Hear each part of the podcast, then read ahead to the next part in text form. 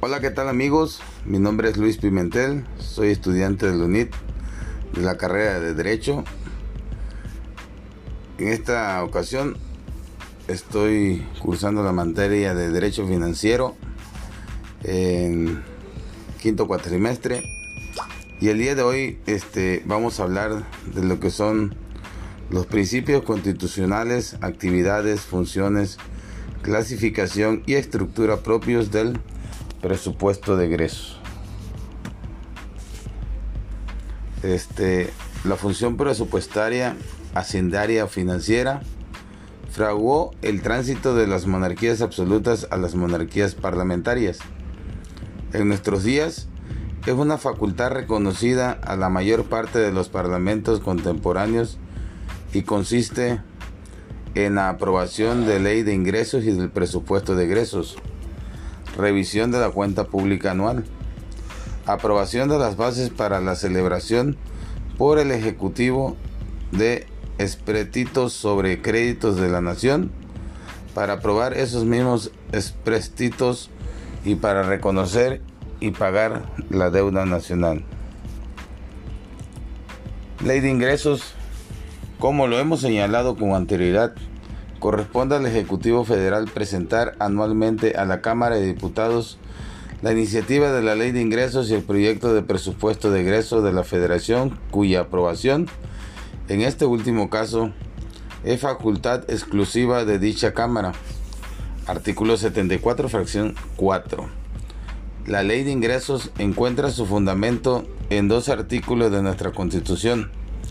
El primero de estos el artículo 31 que establece la obligación de todos los mexicanos de contribuir para pagar los gastos públicos de la federación, el Distrito Federal y de los estados y municipios en que residan de manera proporcional y ecuatativa que dispongan sus leyes.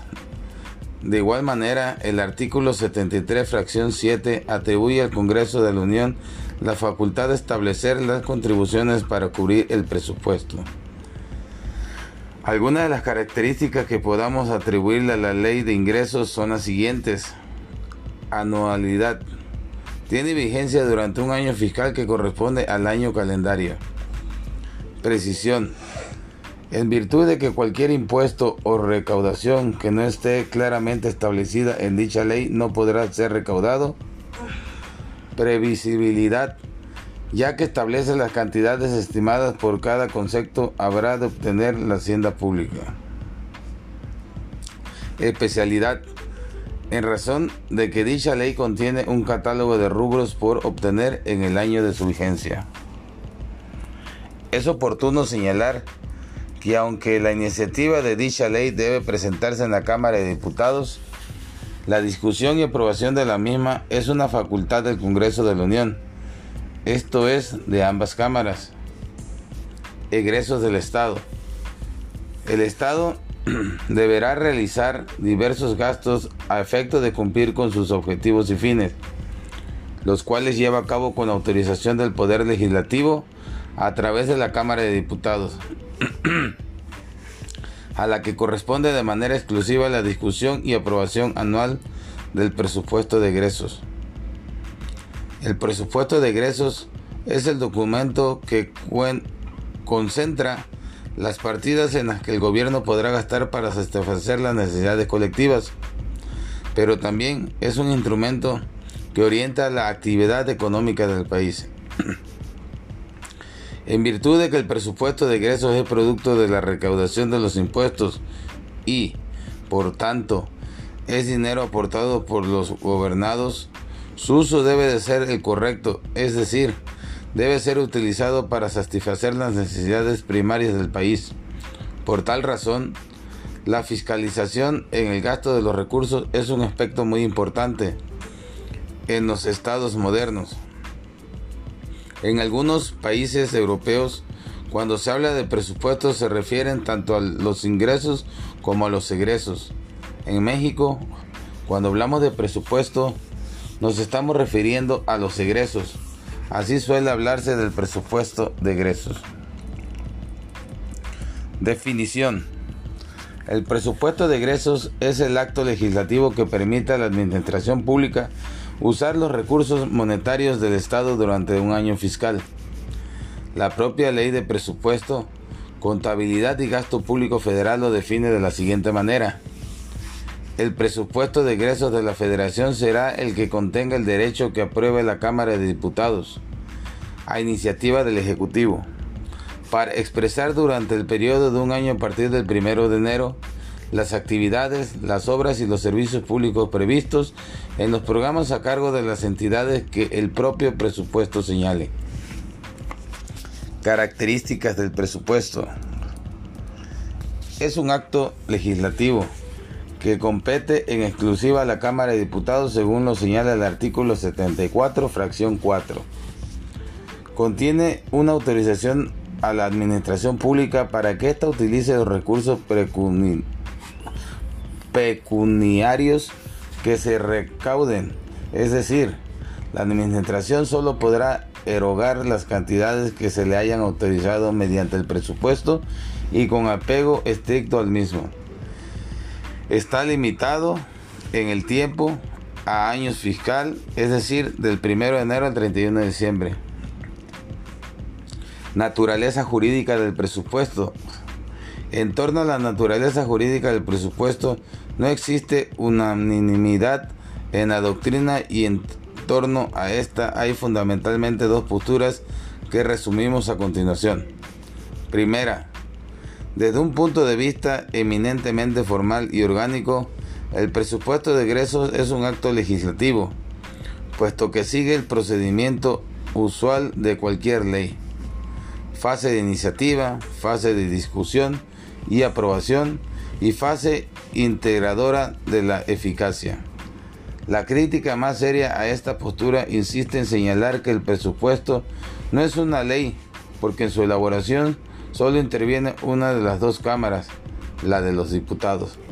Segunda, desde un punto de vista material del presupuesto de egresos, no reúne las notas que identifican a una ley generalidad, abstracción e impersonalidad, sino que por el contrario contiene disposiciones concretas, particulares y dirigidas especialmente a los entes públicos. Por ello, hay quienes consideran el presupuesto de egresos como un acto administrativo emitido por un órgano legislativo. Principios que rigen el presupuesto de egresos.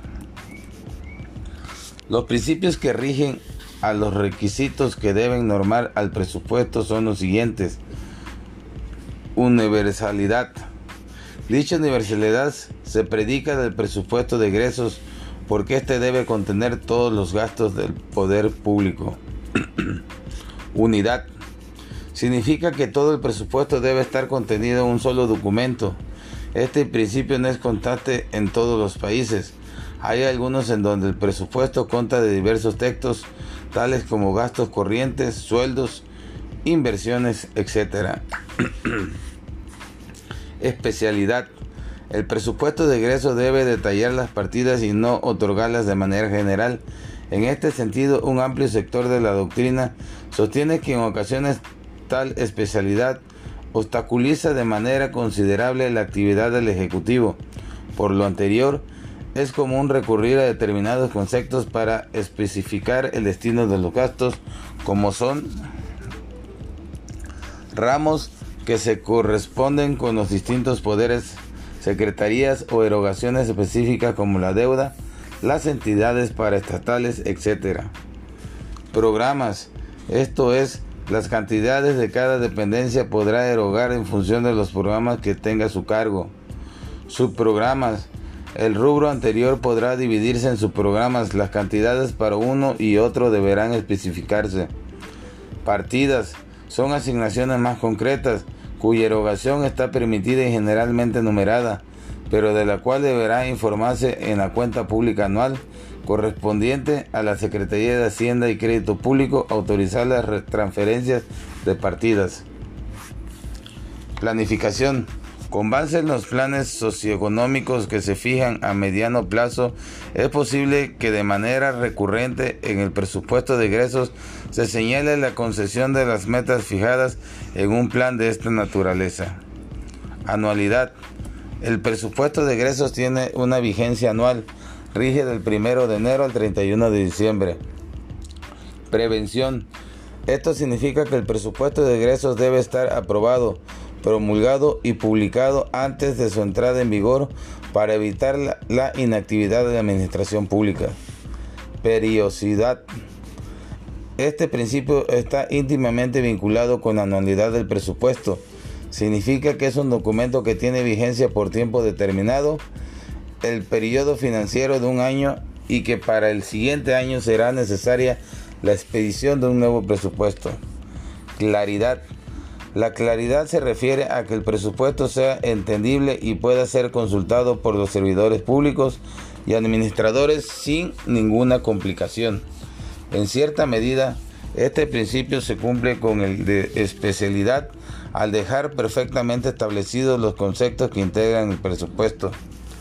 Es oportuno señalar aquí que es posible el establecimiento de partidas secretas, pues esto lo permite la Constitución en su artículo 74, fracción 4, pero las mismas deberán ser necesarias, deberán contemplarse en el presupuesto y serán empleadas por los secretarios mediante acuerdo escrito del presidente de la República. Publicidad. El presupuesto habrá de publicarse en el diario oficial de la Federación para que surta los efectos correspondientes. También de acuerdo con el artículo 120 de la Constitución, deberá publicarse en el órgano oficial de publicidad de cada entidad federativa. Exactitud. Atañe a que las cantidades previstas correspondan a lo que el poder público necesitará para cumplir con sus atribuciones. Este principio hace referencia a lo que los economistas comúnmente señalan como presupuesto equilibrado, lo cual implica que lo recaudado deberá corresponderse con lo que se va a gastar. Exclusividad. La exclusividad en el caso de México se refiere a que corresponde solo a la Cámara de Diputados la aprobación del presupuesto, pero también tiene que ver con que el presupuesto exclusivamente se detallarán los gastos del Estado y no de ninguna otra índole. Procedimiento para la elaboración y aprobación del presupuesto. La elaboración del presupuesto de egresos implica una serie de estudios calculados, discusiones y procedimientos complejos. Una vez que el Estado ha fijado sus prioridades de gasto, deberá cubrir los siguientes pasos para la elaboración y aprobación del presupuesto. El 15 de marzo de cada año, la Secretaría de Hacienda y Crédito Público indicará a las dependencias y entidades involucradas los lineamientos para la elaboración de los programas por incluirse en el presupuesto a elaborar en cada dependencia y entidad para unidad encargada de programar. El 15 de junio, la propia Secretaría de Hacienda y Crédito Público señalará las políticas a seguir en los anteproyectos de presupuesto.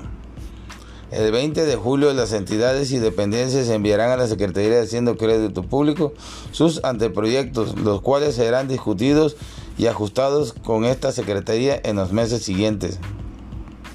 El 20 de octubre los proyectos definitivos serán nuevamente enviados a la Secretaría de Hacienda y Crédito Público, en lo que se habrán recogido los ajustes requeridos por la Secretaría de Hacienda y Crédito Público. El 15 de noviembre, el secretario de Hacienda y Crédito Público comparecerá ante la Cámara de Diputados para presentar por su conducto la iniciativa del presupuesto de egreso de la Federación, artículo 74, fracción 4. Esta fecha puede ser del 15 de noviembre o hasta el 15 de diciembre, cuando el Ejecutivo Federal inicie su encargo en la fecha prevista por el artículo 83 constitucional, esto es el 1 de diciembre.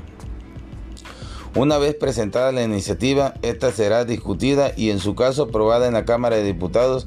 Para ello se seguirá el mismo procedimiento para su elaboración de cualquier otra ley.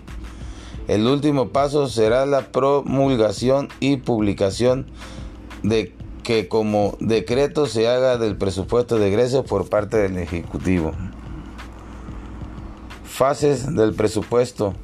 Una vez apuntado lo anterior, podemos sostener que la elaboración y aprobación del presupuesto de egresos de la Federación entraña dos etapas bien diferenciadas que son etapa administrativa, que va del 15 de marzo al 15 de noviembre, salvo la excepción del artículo 83 constitucional. Etapa legislativa, que va del 15 de noviembre al 31 de diciembre, anterior al inicio de su vigencia. Ejecución y tipos de control que recaen sobre el presupuesto. Una vez que el presupuesto ha sido aprobado, cada poder federal, cada dependencia, al igual que cada empresa para estatal, incluidas en el decreto del presupuesto federal de egresos, ejercitará su propio presupuesto. Control administrativo. En el aspecto administrativo son muy diversos los controles que se ejercen sobre el presupuesto. Algunos de estos corresponden desarrollarlos a la Secretaría de Hacienda y Crédito Público, mientras que otros corren a cargo de la Secretaría de la Contraloría y Desarrollo Administrativo. En un primer momento, el control administrativo del presupuesto se efectúa mediante órganos internos de la propia Administración Pública, conocidos con el nombre de Contralorías Internas. Son estas Contralorías las encargadas de evaluar, contabilizar y controlar las erogaciones presupuestales de cada una de las dependencias administrativas. Dichas Contralorías están coordinadas con la Secretaría de Hacienda y Crédito Público y en las mismas tiene también injerencia la Secretaría de Contraloría y Desarrollo Administrativo en los términos que la ley autoriza la Ley Orgánica de la Administración Pública Federal con relación al llamado sector paraestatal corresponde a las secretarías o departamentos cabeza de sector invertir en el control del presupuesto. Control legislativo y parlamentario. La revisión de la cuenta pública tiene como objeto conocer los resultados de la gestión financiera, comprobar si se ha ajustado a los criterios señalados por el presupuesto y si se ha dado cumplimiento a los objetivos contenidos en los programas de gobierno. El control del presupuesto que realiza el Poder Legislativo lo ejerce a través de un órgano especializado conocido con el nombre de Entidad de Fiscalización Superior de la Federación que es un órgano técnico en el que se apoya la Cámara de Diputados para realizar la revisión de la cuenta pública del gobierno federal.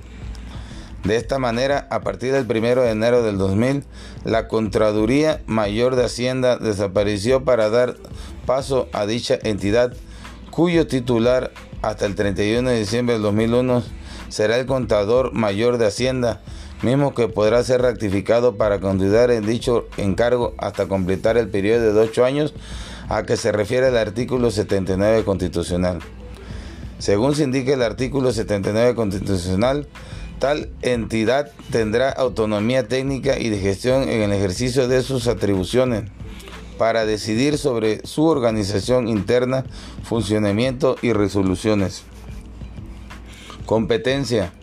De manera genérica y con base en el citado precepto constitucional, la entidad de fiscalización superior de la Federación tiene competencia para fiscalizar en forma posterior los ingresos y egresos, el manejo, la custodia y la aplicación de fondos y recursos de los poderes de la Unión y de los entes públicos federales.